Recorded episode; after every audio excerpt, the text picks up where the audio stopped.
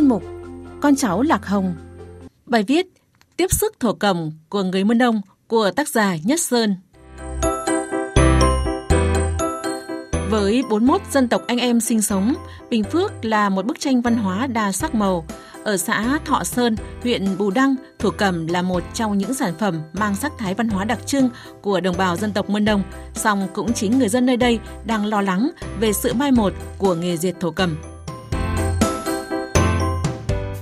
Trước đây, trong các nghi lễ truyền thống, người Mân Đông xã Thọ Sơn đặc biệt quan tâm đến trang phục thổ cẩm. Nhà nào có nhiều thổ cẩm được coi là giàu có sang trọng. Khi người con gái đi lấy chồng, được mẹ đẻ tặng tấm thổ cẩm to đẹp sẽ rất hãnh diện với bà con dòng họ. Trong các dịp lễ Tết, các cô gái khoác lên mình những tấm áo thổ cẩm mới, nhiều hoa văn sặc sỡ lộng lẫy do chính tay mình dệt nên cũng là để thể hiện sự giỏi giang, khéo léo. Theo bà Thị Cẩm Minh, nghệ nhân dệt thổ cẩm ở thôn Sơn Hòa, xã Thọ Sơn, huyện Bù Đăng, những tấm thổ cẩm ấy cũng chính là niềm tự hào của các cô gái, là một trong những tiêu chí để các chàng trai mơ nông lựa chọn làm người yêu làm vợ. Những ngày rảnh rỗi, bà Thị An Đê, thôn Sơn Hòa, xã Thọ Sơn, huyện Bù Đăng lại làm công việc mình yêu thích, đó là dệt những tấm thổ cẩm để làm quầy khố, mền, túi sách, áo. Bà Thị An Đê cho biết, nhiều năm trước, nghề dệt thổ cẩm trong thôn rất phát triển, nhà nào cũng có vài khung dệt, phụ nữ hầu như ai cũng biết làm nghề truyền thống này.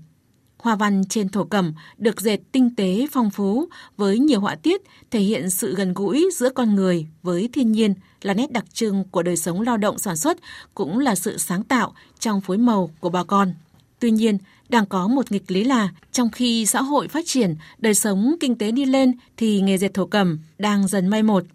Nhiều hộ đã cất khung dệt, chuyển sang làm những công việc khác như cạo vỏ lụa hạt điều, đi làm công nhân. Vì vậy, số người còn dệt thổ cẩm chỉ còn đếm trên đầu ngón tay và họ làm vì đam mê và yêu thích sử dụng. Để bảo tồn nghề dệt thổ cẩm, bà Thị An Đê không chỉ cần mẫn giữ nghề mà còn truyền thụ những kỹ năng cũng như niềm yêu thích thổ cẩm cho thế hệ sau. Bà Thị An Đê nói, tôi thường kể cho các cháu, các bạn trẻ nghe và chỉ cách dệt một tấm thổ cẩm bằng vỏ cây grabau như thế nào, rồi đến việc nhuộm màu rất cầu kỳ để tạo nên nét đặc trưng của thổ cẩm người Mân Nông. Để có được một tấm thổ cẩm đẹp, dân làng phải vào rừng tìm các loại cây về chế biến thành những màu sắc phù hợp ý tưởng hoa văn cần dệt. Có thể kể đến một số loại cây như la tùm dùng để nhuộm màu đen, trái cây con đơi để nhuộm màu đỏ, màu nâu sử dụng cây la giòn và cây ria để nhuộm màu vàng. Tuy nhiên, ngày nay có nhiều loại sợi công nghiệp cộng với việc rừng trên địa bàn đã giảm đi nhiều nên lớp trẻ hầu như không biết các loại cây này. Ông Điều Khuê, trưởng phòng dân tộc huyện Bù Đăng cho biết, để gìn giữ nghề dệt thổ cầm từ năm 2006, Ủy ban Nhân dân huyện Bù Đăng phối hợp Sở Công Thương tỉnh Bình Phước thành lập câu lạc bộ dệt thổ cẩm thôn Sơn Hòa gồm 35 thành viên do bà Thị An Đê, nghệ nhân có nhiều kinh nghiệm làm chủ nhiệm câu lạc bộ đã thu hút được những người có nhiều kinh nghiệm trong nghề dệt trong thôn xã, qua đó vừa đào tạo, truyền dạy lại cho thế hệ trẻ, vừa tạo ra những sản phẩm để trưng bày, bán cho khách du lịch, nâng cao thu nhập cho các thành viên. Tuy nhiên, sau thời gian hoạt động, do không tìm được đơn vị ký kết tiêu thụ sản phẩm nên câu lạc bộ phải hoạt động cầm chừng, dần già phải giải thể.